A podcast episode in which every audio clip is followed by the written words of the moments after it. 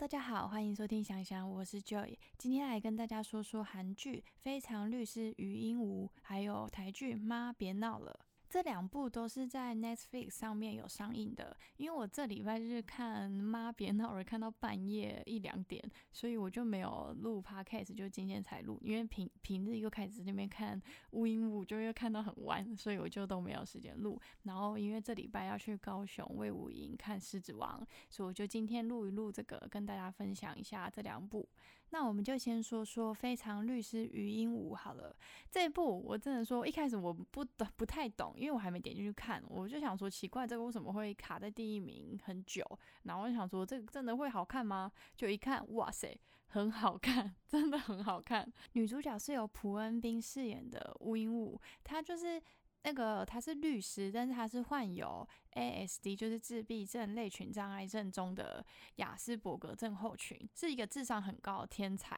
然后是法学院第一名毕业的，反正就是有过目不忘能力，很聪明的那种。可是他缺乏社交能力。然后男主角是由姜泰武演的李瑞浩，就是一个很温暖的人，真的。而且我必须说，这部剧里面其实配角我也都很喜欢。呃，像是它里面它的那个女主角去律师事务所上班嘛，然后她的主管就是负责带她的郑明喜律师，由江启勇所饰演的，然后他是很资深的律师，一开始他是觉得为什么会。就是把有这种状况的律师请进来，他一开始不能理解，但是他很快的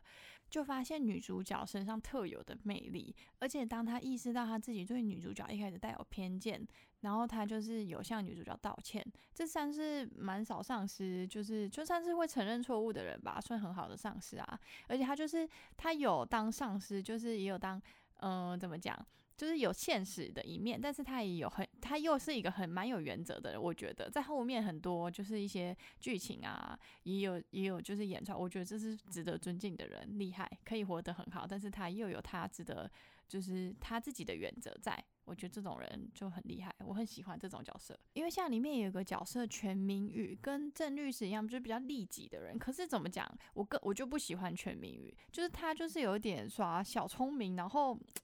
嗯，就是怎么讲，就 我不喜欢他，因为像郑律师，他跟他一样都是比较利己的嘛。可是郑律师那种就是不会去伤害到别人，我觉得他不会去害别人。可是我觉得全全民宇是那种会为了自己，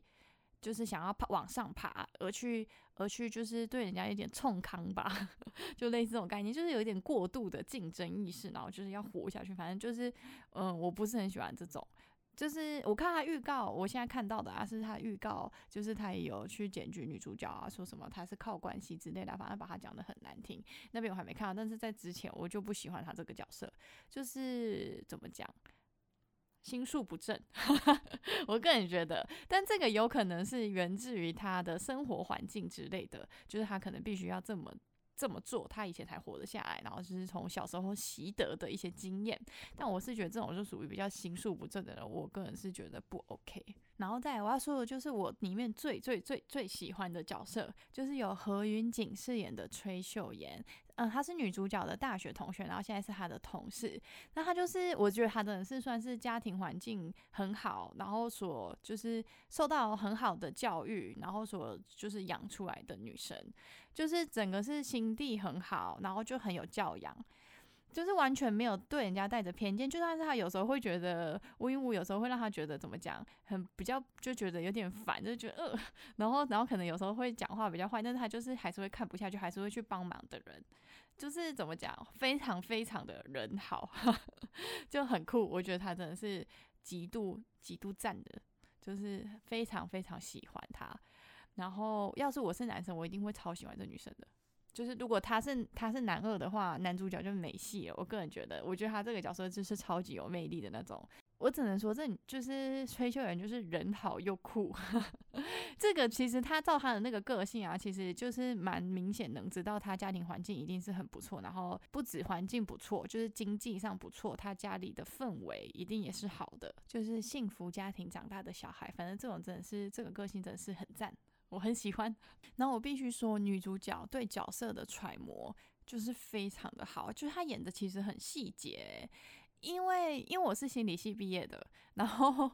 因为我我们以前有一堂课，其实是就是那个期中作业是我们会去呃整间外面观察。那些个案，然后我会写笔记啊，然后要把那个报告交给老师。我真的觉得他演的真的是超细节，很棒啊！就是效果，就是演起来又很可爱哦。可是，可是他的那些就是细节什么拿捏很准，就是我觉得他算真的应该是很用心的研究过 ASD 他的习惯啊、动作什么的，非常厉害。虽然我后来没有从事相关工作，但是也是可以跟大家简单的科普一下自闭症类群障碍，就是英文叫做 Autism Spectrum Disorder，简称为 ASD。ASD 简单的来讲，它的三大症状就是它在，呃，第一点就是它在社会互动上会有质跟量的困难，然后第二个是它沟通表达是比较困难的，然后第三个是它会固着于某些事。嗯，像 ASD 在那个语言上，它会有比较实质的困难，就是它会有代名词反转的问题，就是它会把你的可能说成我的之类的这种问题，好像或是会出现一些鹦鹉式的仿说，而这个那个电视剧里面有演到，就是他会一直模仿，然后他会可能也会一直说一样的话。然后他们在讲出来的语言上面会有文法上的错误，嗯，但其实每个个案就是差异会蛮大的，就是像量的差异就严重不严重的问题嘛。然后像 ASD 的个案，其实就是七十趴左右，是我以前抄的笔记啦，是写七十趴左右会有智力上的就是的比较状况，然后只有大概五趴会有比较过人的天赋这样，然后男女比例都是男生多于女生的。然后像我刚才说的，它就是它的三大的特征里面，它有一个点，第三点是说它会固着于某些事嘛，就是它会有一些比较自我刺激的反应，就是可能他会特别就是喜欢某些声音或是某些触感。他可能会对什么呃网袜的触感，就是那个摸起来的触感特别敏感，然后会特别喜欢，或者对某些就是反正就会有他特定的一个对他来说会有一个东西会让他特有特别的刺激。嗯，就像是假如说 ASD 的那个个案的小朋友，他是嗯可能对网袜的那个触感有特对他来说会有比较呃比较刺激的。感觉，然后他可能会看到，假如说有穿网袜的姐姐，他可能就会冲上去，这样一直摸啊，贴在人家腿上一直摸之类的。当然，小朋友你大家都会觉得无所谓啊，就是很可爱啊之类。可是那他如果长大还这样的话，那就不行啦。长大你还这样的话，你会被报警的，真的会被当成变态。所以必须介照这儿童时期发现了一些状况的话，就必须去介入改善它，然后去接受治疗，这样。但其实 ASD 是没有办法完全治愈，就是没有说完全好这样，因为它其实我觉得精神疾病这种类型的东西，它其实不像是一般的生病，可能就是你验个血你会知道它确定是怎样，呃，其实不太一样，就是你不像是抽个血你就会知道它到底是有什么问题啊，或者把那个东西剖开来你就会知道，no。就其实它形成的原因是很复杂的啦，像 ASD 其实它不是后天造成的，它那个是先天的，就是不会有人把正常的孩子教成 ASD，no，不会，就是他那个是天生的。而且女主角那个其实不叫做自闭症，她那个是自闭症类群障碍，就是 ASD 里面的 Asperger，就是雅斯伯格症候群，就是算是比较轻微的类型啊。因为像是 ASD 里面是包含自闭症跟其他比较轻微的类型，就是里面就有雅斯伯格，然后跟一些带分类的广泛性的发展障碍之类的那些。嗯，因为其实有一本比较公用的，就是美国精神学会出的精神疾病的诊。段手册叫做 DSM-5，就是它有定义，就是每个疾病。然后以前其实雅斯伯格好像是在第四版的时候，好像是其实是分开的，然后在第五版的时候才把他们就是分类，全部就是都算在一起。嗯，因为自闭症跟雅斯伯格其实有部分的症状是很相似的，但是雅斯伯格的患者他的能力基本上都是偏高于自闭症患者的，所以有一些就是。就是公众还会认为那个 Asperger 会被叫做高功能自闭症，有些人会这样讲啦。因为就是其实自闭症有一个说法是说，就是智商低于八十的是低功能自闭症，然后不叫会不会有人去讲这个，其实基本上大家就是比较聪明的会讲说他是高功能自闭症这样，但是用智力去检测这个，也就是蛮有争议的啦，就是所以也不见得可以这样讲，但是你会听到有人说那就是高功能自闭症，但其实呃大家就只要知道，其实自闭症跟雅斯伯格是同是不一样的，但是他们是在同一个。类群障碍里面，这样就简称 ASD。呃，像雅斯伯格，就是其实剧里面也有演，女主角会有社交困难的问题，就是认知上会不太一样。然后说可能你你讲的话，就是被他没没办法听到那个背后的含义，就是照字面下去解释。反正就是就是比较跟社会不太一样啊，就是会你会知道稍微不一样，但是。呃，有有也有一个论点，就是说他们觉得雅斯伯格只是一种另外一种认知方式，它不算是疾病啊。因为有些都是智商特别高，就是特别的聪明，所以他们其实会对社会带来蛮大的贡献。就是像他们一些可能科学家、数学家之类的，然后像女主角那过目不忘嘛，他们在一些呃工程上啊，或是一些特别的，就是不太需要情感面的东西，最多就是科学家。我个人认为，就是他们是其实会特。特别的厉害，这样，但是就是会比较没有社交的一些行为，我觉得其实这个也不见得能算是一种病啊，就是比较不一样而已，就是比较不一样的人，这是另外一种观点啦。人家觉得不算是一种病，因为像一些社交上面的一些就是情绪啊，其实你是他们是可以被教的，可是他们可以学到这个意思，但是他心中是真的理解嘛？反正就是他可以去。你可以让他去社会化，但是还是会多多少少有不一样，因为毕竟假如说他真的是认为是这样啊，你要教人家说他是这样的话，好好他就要学了，但是他不见得就是本那个本质上的改变，我不知道大家懂不懂那意思。可是坦白说，那又怎样？每个人本来就是不一样的啊，只是不一样的多少吧，就是有多不一样。嗯，所以我觉得你要说这个真的是会有很大问题吗？我是个人是觉得还好，毕竟他就很天才啊。就像我我以前上课的时候，老师其实有说过，以他多年的经验，假如说有一家长带着两个小孩，那他就是第一眼判断哪一个小孩会是他的个案，他是说他是说以他多年的经验，就是长得比较特别漂亮的那一个，就长得特别好的那个。然后我们就问他说啊为什么？然后他就说他就说他觉得就是以就是以他这么多年的从业经验来说，他觉得老天爷是公平的。就是给你开一扇窗，可能会关掉你另外一扇窗。就是可能给你特别高的智商，但是可能会嗯给你一些比较跟人家不一样的个性。所以我是觉得这东西要你要把它视为疾病嘛，呃不要太严重的话，我个人是觉得雅斯伯格应该还好吧。他就只是比较跟社会上格格不入啊。你觉得他好像感觉就是孤独吗？但是他说不定他又不觉得他自己孤独。对吧？所以是，这是这是另外一种观点啦。反正这部韩剧我是觉得非常好看啦，大家可以去看一下，我觉得很有趣。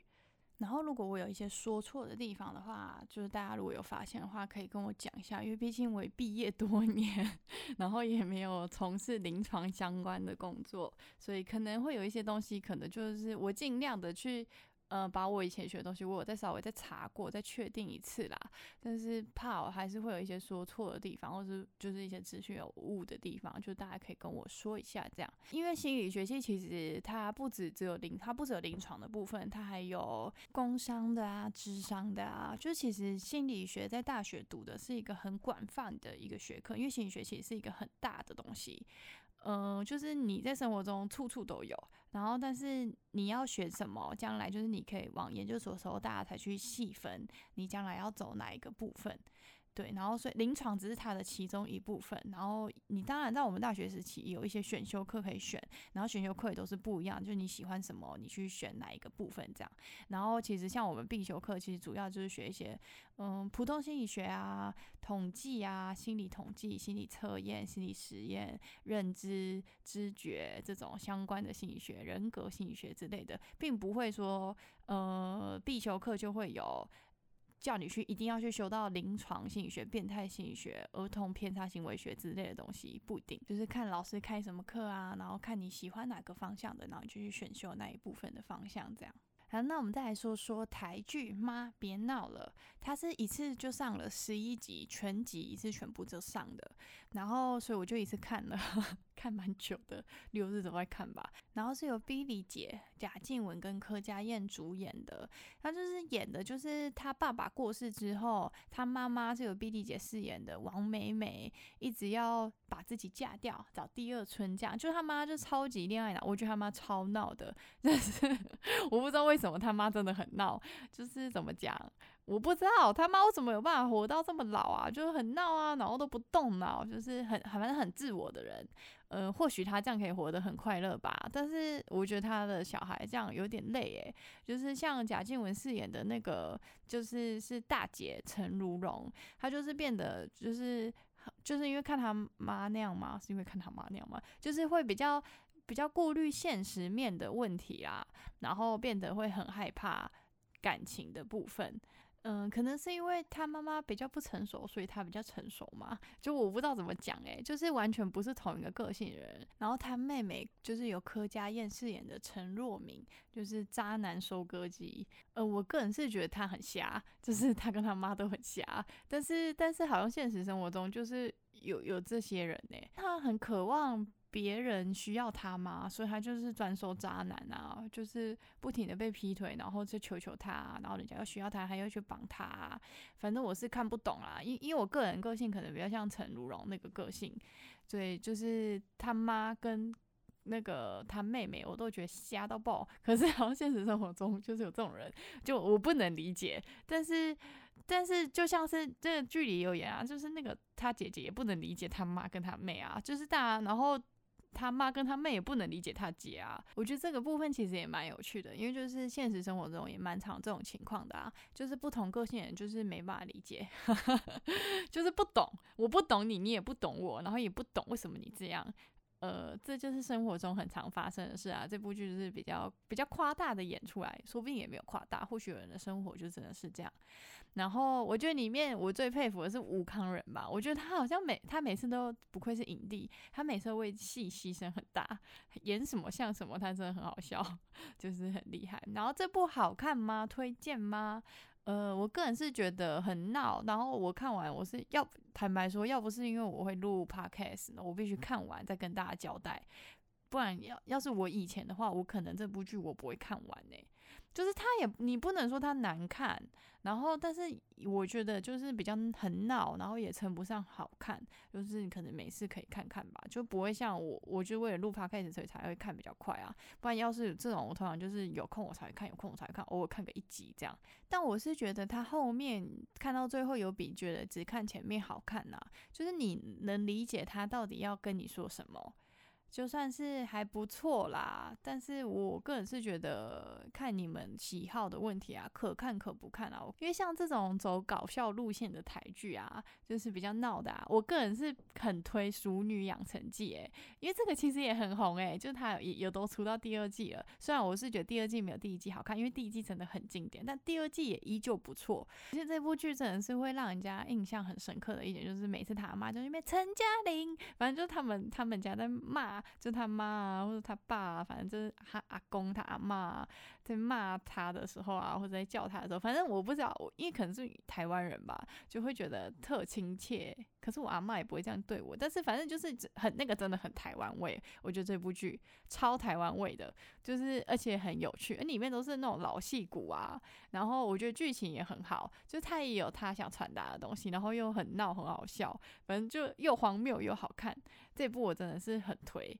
就是《熟女养成记》，如果大家没看过，真的是可以去看一下，我超喜欢这部的。因为我觉得他这两部其实都属于比较搞笑，然后比较闹一点，有时候你会觉得很荒谬。但是，嗯，我觉得《熟女养成记》它的那个闹是比较自然一点的，就是它那个笑点就是会，就是那种就是不是很刻意的。然后，但是妈别闹了，他那个就是摆明了，就是我就是要这么瞎，我就是要这么闹，就是他这部剧的那个整个氛围感就是这样，就是不太一样，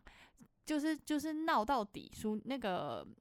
妈别闹，就是摆明就是就是要这么瞎，就是要这么闹，我就是要这么搞笑，就是刻意感比较重。然后《熟女养成记》就是他在那个很多一些就是一些比较日常的东西插进去一些很好笑的点，然后比较荒谬的点，就是比较幽默一点点啦，就不太一样。两个风格其实是有一点点差异的。然后就看大家喜欢哪种，我个人是喜欢《淑女养成记》这种风格的啦。然后如果你有喜欢我的节目，你可以关注我，按下小铃铛。那我们下次见，拜拜。